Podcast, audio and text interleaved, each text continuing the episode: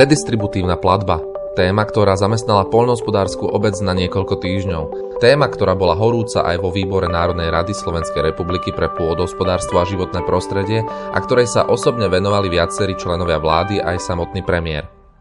Od prvotných plánov vedenia ministerstva pôdohospodárstva zaviesť redistributívnu platbu vo výške 150 eur na hektár na prvých 28 hektárov a znížiť aj tzv. sapsovú platbu sme sa napokon dopracovali až k finálnej podobe opatrenia, ktoré prilepší polnospodárom na prvých 28 hektárov pôdy o 50 eur. Minister pôdohospodárstva presunie peniaze z druhého do prvého piliera agropodpor vo výške 25,9 milióna eur. Z týchto peňazí bude napokon zavedená nielen redistributívna platba, ale zvýši sa aj balík peňazí na greening, na viazané priame platby a aj na jednotnú platbu na plochu, teda SAPS. Slovenská poľnohospodárska a potravinárska komora od začiatku diskusie o pripravovanej redistributívnej platbe túto platbu neodmietala. Ostro však kritizovala spôsob, formu a časový stres, v ako ministerstvo pôdohospodárstva a rozvoja vidieka túto zmenu pripravovalo. Slovenská poľnohospodárska a potravinárska komora napokon hodnotí finálnu výšku schválenej redistributívnej platby ako rozumný kompromis. Všetko však mohlo byť úplne inak. Ako vidia zavedenie toľko spomínanej redistributívnej platby poľnohospodári? Komu treba vďačiť, že finálna podoba je taká, aká je? Majú byť agropotravinári naďalej v strehu a zotrvať v štrajkovej pohotovosti? Prezradí Miroslav Števček, podpredseda SPPK a predseda PD Ludrová a Alexander Paládi, člen predstavenstva SPPK a konateľ AT Zemplín.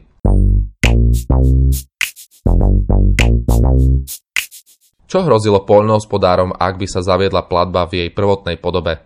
Hovorí Miroslav Števček a po ňom Alexander Paládi.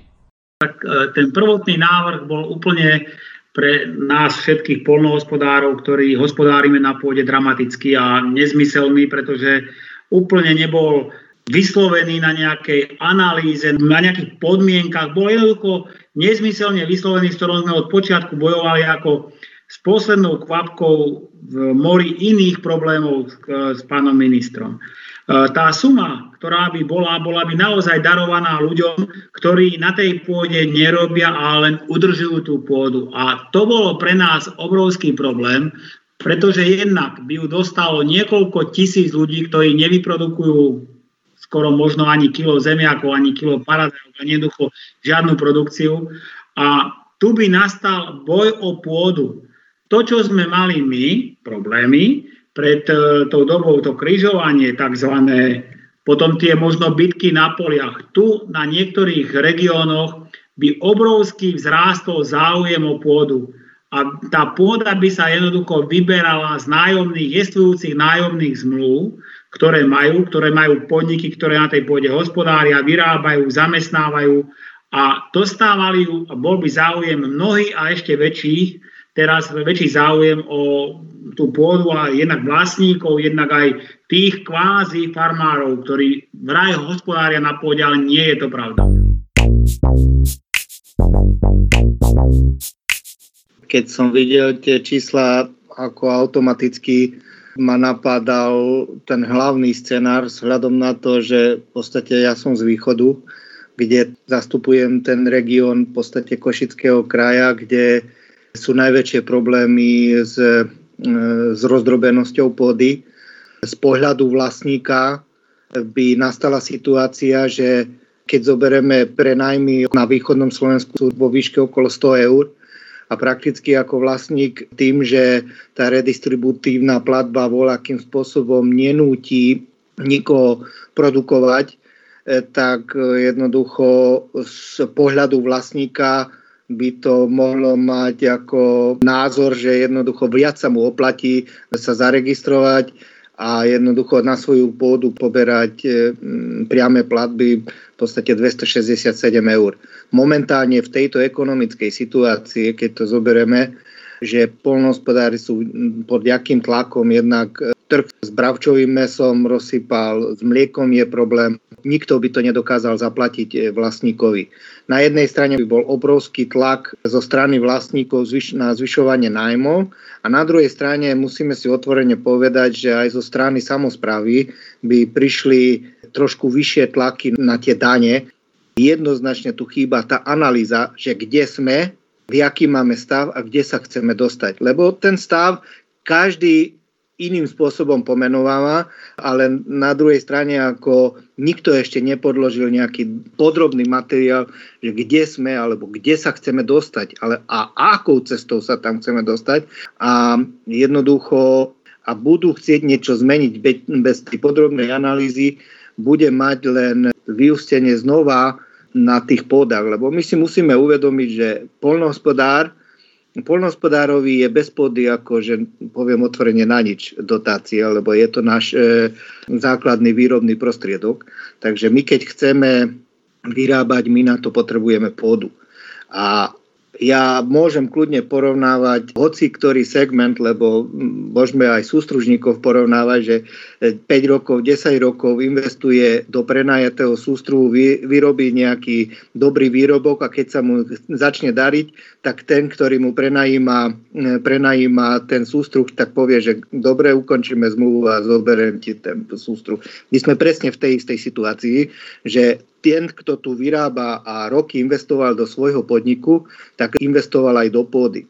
Tá pôda je svojím spôsobom vyrobená tým, že e, sme ju hnojili, pripravovali. My nie sme o nič pozadu za našimi kolegami v zahra- zahranicami. My tiež takisto investujeme do technológií, ktoré jednoducho nám prinášajú ekonomický efekt Takže my momentálne do tej pôdy investujeme ako na základný výrobný prostriedok, aby sme jednoducho efektívnili a zvýšili našu výrobu. A nemôže prísť nejaké rozhodnutie, ktoré nám po 20 rokoch povie, že no tak teraz o tú pôdu prídeš. Je to ekonomické zrujnovanie toho polnohospodárskeho podniku.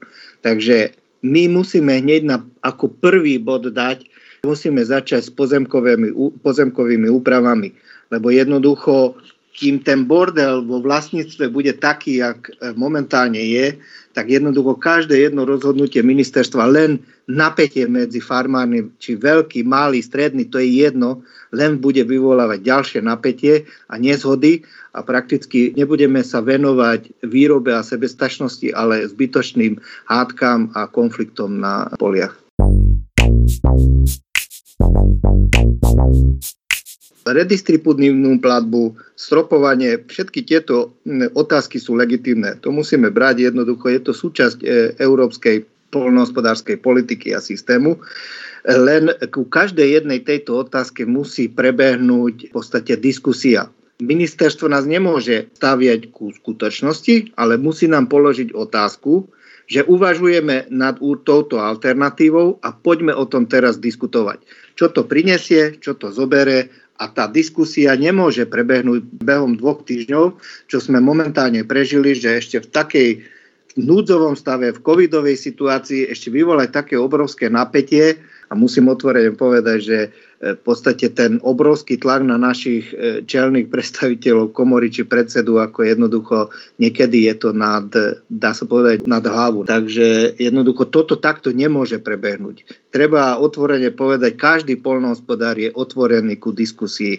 Každý e, po tých 30 rokov očakávame nejaký progres, že kde by sme mohli dostať, lebo jednoducho my vidíme, kde sú Češi, vidíme, kde sú Poliaci, vidíme, kde sú Maďari, vidíme, akým spôsobom, lebo v podstate ten svet bol donedávna ešte celkom otvorený, takže každý jeden odborník to vedel posúdiť, že akým spôsobom sa tam dostali a dostali sa tam spôsobom len takým, že ich vláda viac si všímala a viac ich podporovala. Toto bude veľmi dôležité pomenovať, kto môže vôbec poberať priame platby.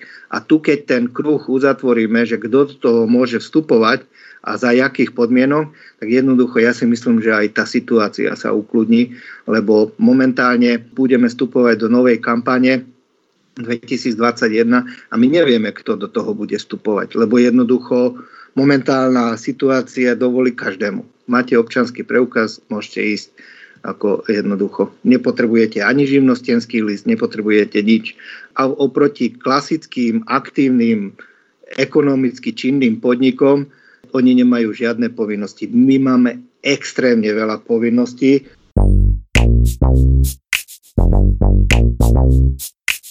Ministerstvo pôdohospodárstva prišlo nakoniec s návrhom, ktorý predstavenstvo SPPK hodnotí ako rozumný kompromis práve na základe relevantných odborných argumentov, ale aj zdravého rozumu. Koho zásluhou je teda finálny návrh vedenia ministerstva?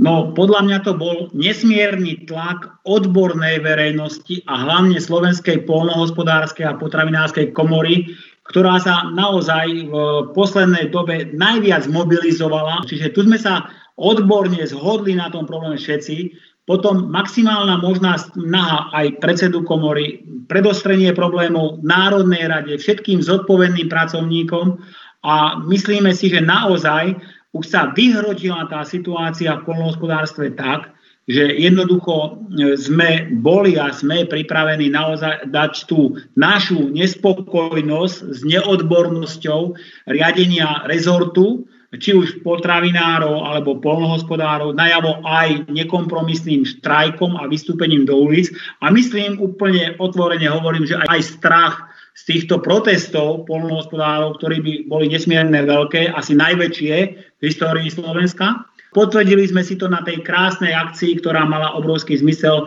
darovania potravín a nie, nie vysýpania maštalného hnoja. Čiže tu naozaj sa už aj v tej, preto dobro tí polnohospodári zomkli a vytvorili na všetkých možných jednak aj politikov tento tlak, či už mediálny, odborný a tu myslím si, že toto všetko rozhodlo. Tento jeden problém sme vyriešili, bolo by nie celkom vhodné búchať na otvorené dvere, keď sme našli kompromis, ale tá naša prvotná tlačová beseda bola o tom, o mnohých problémoch v polnohospodárstve a potravinárstve. Preto sme my nezrušili štrajkovú pohotovosť, preto sme všetci pripravení, aby sme teraz v pokoji, s rozumom a s rozvahou riešili tie problémy, ktoré boli vypovedané a ktoré nás trápia ja si myslím, že je naozaj na ťahu rezort ministerstva pôdohospodárstva. Už sa pán minister a takisto všetci pracovníci mohli presvedčiť, že Slovenská polnohospodárska a potravinárska komora je tým odborníkov, polnohospodárov a potravinárov, ktorým nejde o teatrálne gestá. Jednoducho, oni, my chceme len robiť v normálnych podmienkach a komunikovať normálne odborné e, veci a skutočnosti. Chceme to robiť na, e, vo forme analýz, e, doporučení, riešení a s rozumom, spokojom a s rozvahou tieto veci riešiť, navrhovať a pripravovať toto 7-ročné obdobie, ktoré nás čaká, lebo musíme si uvedomiť, že dva obdobia alebo dve obdobia sme pokazili doslova a nie, do, nie dostatočne sme ich implementovali do rezortu pôdohospodárstva a potravinárstva.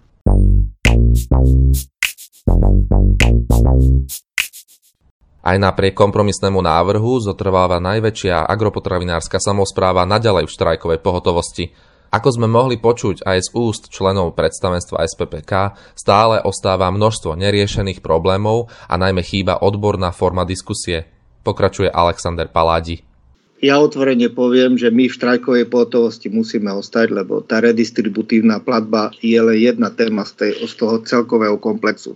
E, otvorene ja e, tvrdím a z toho materiálu, čo aj ministerstvo predložilo, je tam ešte jeden otáznik, je to augustový termín, e, kde ešte ďalej sa dajú meniť nejaké veci, takže tam ešte nevieme, čo z toho ministerstva vidie, lebo vidíme a jednoducho aj po dlhých prozbách by sme prežili predstavenstvo, kde bol pán minister aj so štátnymi tajomníkmi prítomní, kde sme sa dohodli na rozumnej e, komunikácii a jednoducho sám tu privítal, že budeme spolupracovať na jednotlivých témach, ale jednoducho tieto veci sa nenaplňajú.